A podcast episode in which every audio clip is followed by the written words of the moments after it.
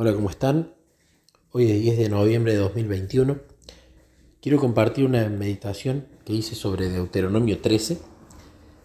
Para dar contexto, en la escuela sabática de este trimestre se está viendo Deuteronomio. Y en algún momento cuando leí el comentario bíblico adventista, el tomo 7a,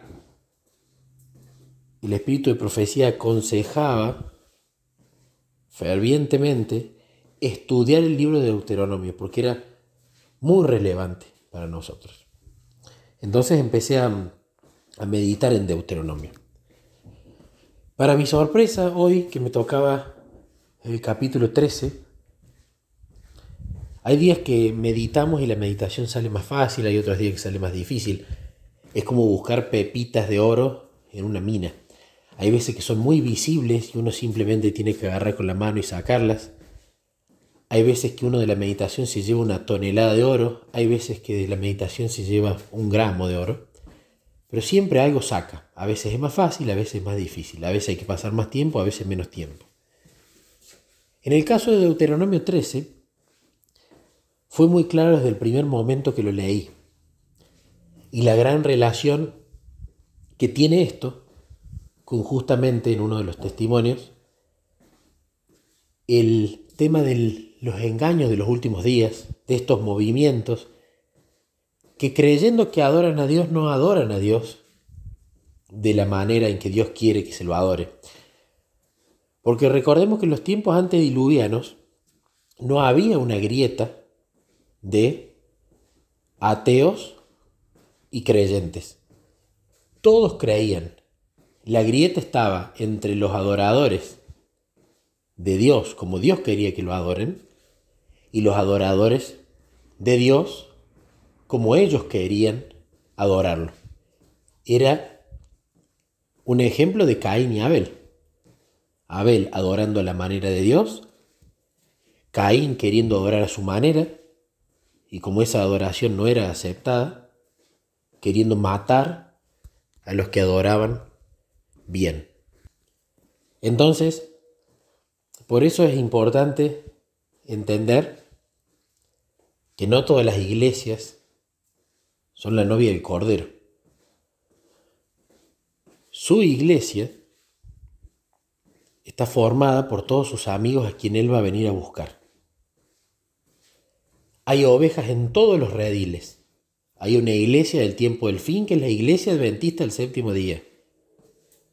Hay personas que están en la iglesia adventista del séptimo día que no son sus amigos todavía y que van a irse incluso de la iglesia en los tiempos de, de pruebas. Y hay ovejas que van a venir de las otras iglesias a esta. Pero no todas las iglesias son su novia. Hay una que es su novia. Voy a leer Deuteronomio 13. Lo voy a leer completo, pero voy a leer partes. Voy a comentar lo que fui meditando y agregando algunos comentarios de comentarios bíblicos que encontré que me parecieron muy, muy pertinentes. Del versículo 1 al 5, en la versión NTV, nueva traducción viviente, dice, supongamos que en medio de ti, el título es advertencia contra la idolatría de todo el capítulo. Supongamos que en medio de ti hay profetas, o aquellos que tienen sueños sobre el futuro y te prometen señales o milagros y resulta que esas señales o milagros se cumplen. Si de pronto ellos dicen, ven, rindamos culto a otros dioses, dioses que hasta entonces no conocías, no los escuches. El Señor tu Dios te está probando para ver si realmente lo amas con todo el corazón y con todo el alma. Sirve solo al Señor tu Dios y teme solamente a Él. Obedece sus mandatos, escucha su voz y aférrate a Él. Los falsos profetas o los soñadores que traten de descarriarte serán ejecutados, porque fomentan la rebelión contra el Señor tu Dios, quien te libertó de la esclavitud y te sacó de la tierra de Egipto, ya que tratan de desviarte del camino que el Señor tu Dios te ordenó que siguieras. Tendrás que quitarles la vida de esa manera eliminarás la maldad que hay en medio de ti. Empezamos con varias cosas. Veamos que se repite acá el patrón de estos movimientos. Profetas, personas donde creen que Dios les habla directo, pero les da un mensaje especial para el pueblo, un mensaje especial para tal o cual persona. Dios habla con nosotros, por supuesto. Camino a Cristo capítulo 11, la Biblia, impresiones del Espíritu Santo, la naturaleza, etc. Claro que Dios se comunica de forma personal, pero no hay profetas que vayan a tener un mensaje ahora único para todo el pueblo. Eso ya terminó, eso ya pasó. Fijémonos también que prometen señales o milagros y éstas se cumplen. Fijémonos en los testimonios muchas veces que hemos escuchado de estos movimientos, donde el Espíritu les revela algo, según su parecer, y ese algo sucede. Y mucha gente dice, epa, esto tiene que venir de Dios, porque dijeron una cosa y se cumplió. Es el gran engaño del enemigo. Y fijémonos que dice, ven, rindamos culto a otros dioses. Y uno podría decir, no, no, no, pero acá no están llamando a adorar a Astarte, a Dagón, a Moloch o a cualquiera de los demás. Acá se está adorando también a Dios. Pero ¿acaso no era este el mismo estado de los antediluvianos? ¿No dice justamente que cuando Jesús venga, va a ser como en los días de Noé, donde ya se va a acabar la división entre ateo, agnóstico, sino que todos van a creer, pero van a adorar de manera distinta. Entonces, en estos movimientos se llama no a adorar a otro Dios, entre comillas, sino a adorarlo al mismo Dios, pero de manera diferente, lo cual es lo mismo que no adorarlo, porque la obediencia a Dios tiene que ser exacta en la forma en que Él quiere que lo adoremos, en espíritu y en verdad. Fíjense qué lindo lo que dice en esta parte. ¿Cuál es el propósito de que Dios permita esto? ¿Por qué Dios permite estos movimientos?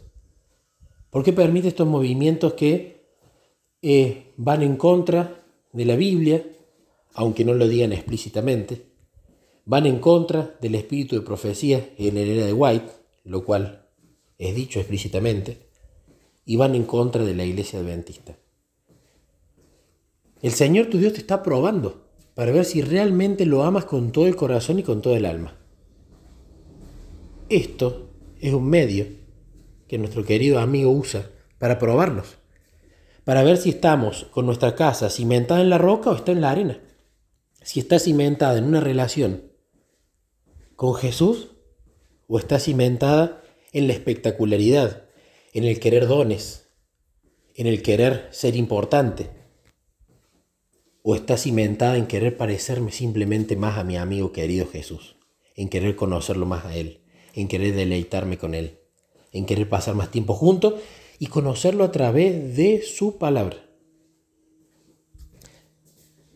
Matthew Henry hizo un comentario de estos cinco versículos que me parece lindo leerlo. Dice que Moisés había advertido contra el peligro que pudiera venir de los cananeos. Aquí les advierte contra la aparición de la idolatría en medio de ellos. Debemos estar bien familiarizados con las verdades y preceptos de la Biblia, porque podemos esperar que se nos pruebe por la tentación al mal bajo la apariencia de lo bueno, del error disfrazado de verdad. Nada puede oponerse directamente a tales tentaciones salvo el testimonio claro y expreso de la palabra de Dios en sentido contrario. Es una prueba de sincero afecto a Dios que a pesar de engañosas simulaciones, no se han llevado a abandonar a Dios para seguir a otros dioses, para servirles. Los versículos del 6 al 11 dicen, Supongamos que alguien trata de persuadirte en secreto. Incluso podría ser tu hermano, tu hijo o tu hija, tu amada esposa o tu mejor amigo y te dice, Vamos, rindamos culto a otros dioses, dioses que ni tú ni tus antepasados jamás conocieron. Incluso podrían sugerir que rindas culto a los dioses de los pueblos que viven cerca o de los que viven en los extremos de la tierra. No les hagas caso ni los escuches. No les tengas compasión ni les perdones la vida ni trates de protegerlos. Deberás quitarles la vida. Da tú el primer golpe y luego que todo el pueblo se sume. Tienes que apedrear a muerte a los culpables porque han tratado de alejarte del Señor tu Dios, quien te rescató de la tierra de Egipto, donde eras esclavo. Entonces todo Israel oirá y tendrá temor, y ya nadie volverá a actuar con tanta perversidad. Primero que todo, hay dos partes que me interesaron acá. Fijémonos cómo actúan en secreto. Están en las iglesias a pesar que no creen en la doctrina de la iglesia. ¿Para qué? Para sacar gente de la iglesia para llevar esos movimientos. Si eso no es falta de sinceridad, si eso es insensatez, no sé qué es. Persuaden en secreto porque no lo dicen abiertamente. Lo dicen en reuniones privadas, se juntarán en las casas, pero no lo hacen público. Jesús justamente predicaba en público. Todo el que quería podía ir, todo el que quería podía escuchar.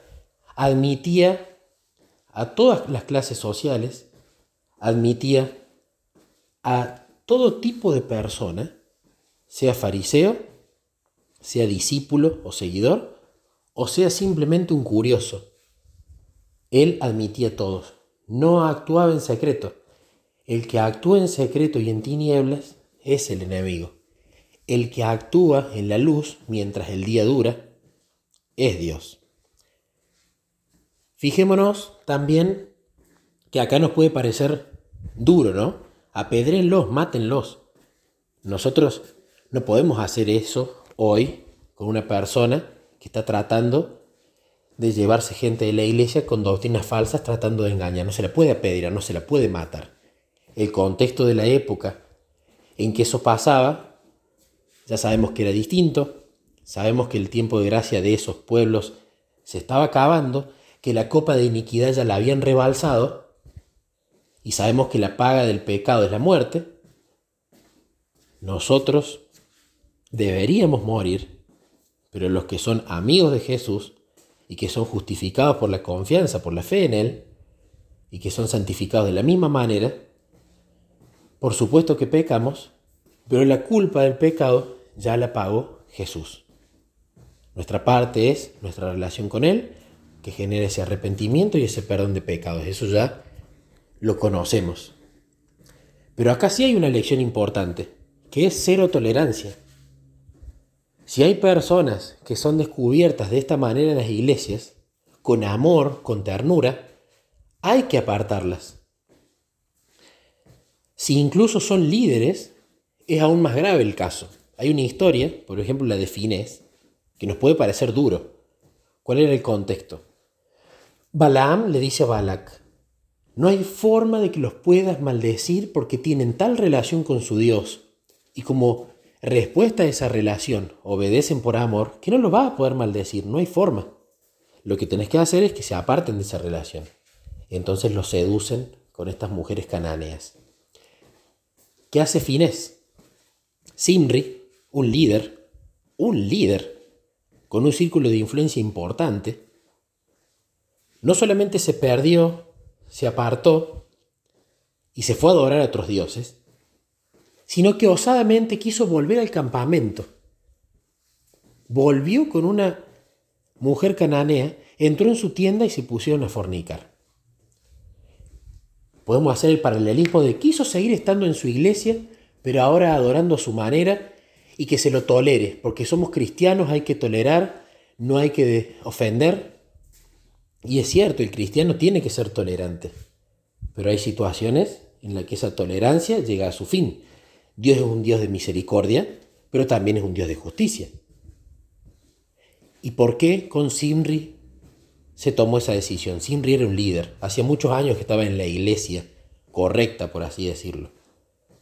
Quiso continuar en la misma iglesia, adorando a su manera, explícitamente a la vista de todos. Finés en su indignación divina fue y con la lanza los mató a ambos. Hoy en día, si hay líderes que están en la misma situación, tienen que ser removidos, con amor, pero con decisión, sin grises, sin medias tintas. porque al fin y al cabo, por tomar esas decisiones estamos salvando y evitando grandes pérdidas después en personas que sean influenciadas de mala manera. Fijémonos también, otra ley espiritual, cuando por ejemplo había una persona que tenía una enfermedad de la piel, no necesariamente lepra, pero lepra en muchos casos, no se iba toda la familia de la casa, no se iba todo el campamento afuera y se la dejaba a la persona adentro de la casa, no. Se la revisaba, se constataba primero que esto fuera real, que no fuera un rumor, sino que hubiera pruebas suficientes sobre este problema de la piel. Se la retiraba del campamento para que no contagie, para que no sea justamente una mala influencia. Se limpiaba, se purificaba la casa donde estaba, todo lo que había tocado se lo alimentaba, se lo contenía, se lo ayudaba fuera del campamento. Después sabemos que eso degeneró y que a los leprosos se los trataba como una escoria pecadora. Ya sabemos cómo eso Satanás lo degeneró. Y cuando esta persona había pasado determinado tiempo, se constataba que esa enfermedad había sanado, se la volvía a admitir. Entonces aquí pasa lo mismo. Si tenemos hermanos, si tenemos personas que tienen estos problemas espirituales que van a perjudicar al resto y que entran en actitud de rebeldía o actúan en secreto, no se los puede mantener en la congregación. Hay que apartarlos de la congregación, trabajar con ellos afuera y si son curados, si sanan de su rebeldía, si sanan de su mala doctrina, si sanan de querer eh, llevarse gente a estos movimientos o de darse cuenta que no es la iglesia donde tienen que estar, pero si sanan de esas cosas son admitidos nuevamente. Pero lamentablemente pasa mucho en nuestras iglesias, donde que por la carta de somos cristianos se tolera todo y al fin y al cabo, por estas tolerancias, se termina perjudicando a los miembros de adentro. Por eso Deuteronomio 13 es muy categórico. No hay grises. No hay grises. Es blanco o es negro, lo cual no implica autoritarismo, ni implica maltrato, ni implica violencia. Implica una decisión que no sea tibia. Fijémonos cómo en el comentario de Matthew Henry, eh, lo voy a leer, Dice que es política de Satanás tratar de guiarnos al mal por medio de nuestros seres queridos, de quienes menos podemos sospechar, y a quienes deseamos agradar y estamos dispuestos para conformarnos. Se supone que la tentación aquí viene de un hermano o un hijo, que por naturaleza son cercanos, de una esposa o un amigo que son cercanos por elección, y son para nosotros como nuestra propia alma. Pero es nuestro deber preferir a Dios y la religión antes que los más cercanos y más queridos amigos que tengamos en el mundo. No debemos quebrantar la ley de Dios por agradar a nuestros amigos. No hay que consentirles ni ir con ellos, sea por compañía o por curiosidad, ni para ganar sus afectos. Es una regla general. Si los pecadores te quieren engañar, no consientas. No debemos impedir el curso de la justicia de Dios. Y esto es interesante porque estos movimientos actúan con la amistad, con la confianza. El método de Cristo lo usan al revés. Tratan de influir por su amistad, por su camaradería, porque son conocidos, o incluso por la consagración o la amistad que en algún momento sí tuvieron con Jesús y que pueden haberla perdido. Por eso siempre es importante recalcar, no hay que seguir a hombres, hay que seguir a Dios, porque los hombres defraudan, los hombres muchas veces muestran la cara que quieren que se vea y no lo que realmente son. Y los hombres pueden haber tenido una relación espectacular con Jesús en algún momento, pero luego pueden haber sido seducidos por el enemigo y dejar de tenerla y que uno no se dé cuenta. Por eso hay que seguir a Dios, hay que preguntarle a Jesús. ¿Es esto tuyo? ¿Vos querés que haga esto? ¿Esto viene de vos? Me parece obvio que viene de vos, pero hay algo que no estoy viendo. Hay algo que no me estoy dando cuenta. Va en contra de la Biblia, va en contra del espíritu de profecía en Elena White, va en contra de la iglesia adventista del séptimo día. Tienen que ser nuestros termómetros para identificar estas cosas. Voy a leer de la Biblia de Diario Vivir comentarios, dos párrafos de comentarios también para finalizar. Dice que los líderes que impactan no son siempre líderes guiados por Dios. Moisés advirtió a los israelitas acerca de los falsos profetas que fomentaban la adoración de otros dioses. Pueden parecer atractivas las nuevas ideas de la gente inspiradora, pero debemos juzgarlas para saber si concuerdan con la palabra de Dios. Cuando hoy día la gente asegura que habla de parte de Dios, debemos poner atención en las siguientes áreas. ¿Están diciendo la verdad? ¿Es Dios su enfoque central? ¿Están sus palabras de acuerdo con la verdad que usted ya conoce? Algunos hablan la verdad mientras lo conducen a uno a Dios, pero otros hablan en forma persuasiva mientras los dirigen a uno hacia ellos mismos. Es posible incluso decir cosas correctas, pero aún así estar guiando en la dirección equivocada. Dios no está en contra de nuevas ideas, sino en favor del discernimiento. Cuando usted escuche una idea nueva y atractiva, examínela cuidadosamente antes de entusiasmarse demasiado. En la actualidad, todavía hay falsos profetas. Una persona sabia confrontará cuidadosamente las ideas con la verdad de la palabra de Dios. Y también otro párrafo dice, a los israelitas se les había advertido que no escucharan a los falsos profetas o a cualquiera que tratara de hacerlos adorar a otros dioses aun cuando esa persona fuera un amigo íntimo o un miembro de la familia. A menudo, la tentación de abandonar los mandamientos de Dios se infiltra astutamente en nosotros. Puede que no llegue con un gran grito, sino como una duda susurrante. Y los susurros pueden ser muy persuasivos, especialmente si vienen de los seres queridos. Pero el amor a los parientes no debe tener prioridad sobre la devoción a Dios. Podemos sobreponernos a esas tentaciones susurrantes si volcamos nuestros corazones en oración a Dios y por medio del estudio diligente de su palabra. Categórico, para cerrar, esto que estoy escuchando realza a Dios, me ayuda a mejorar mi oración, mi meditación bíblica, mi estudio de la palabra, me ayuda a conocer más acerca de ese amigo con el que me tengo que relacionar, me da herramientas para poder ser más cercano a Él o no. Y por otro lado, como decía también el comentario, si veo que este movimiento, esta sugerencia, no realza la ley de Dios, sino que empieza a ser laxo en su obediencia, laxo en no hace falta tampoco tanto. Cuidado, no hace falta alimentarse bien, no es necesario. Podés comer lo que quieras, total es lo mismo. Dios te ama. Claro que Dios te ama. Pero si como lo que quiero, ¿cómo no voy a tener mi mente embotada? Si como lo que quiero, ¿cómo no voy a tener después un problema para poder relacionarme bien con Dios? Si violo de forma directa su ley o alguno de sus mandamientos y por lo tanto la transgredo toda, claramente eso no viene de Dios, porque Dios no pide eso.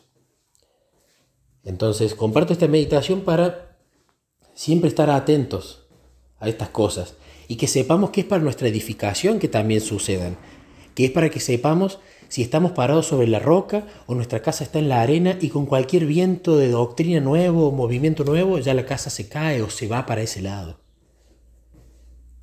Agradezcámosle a Jesús que nos prueba para saber en qué cosas estamos fallando, cómo estamos cimentados si los engaños entramos fácil y rápido, o si nos estamos agarrando de Él para que, incluso viendo un milagro que está ante nuestros ojos, digamos, pero ya estaba escrito esto, está sucediendo. Gloria a Dios, porque el fin está cerca.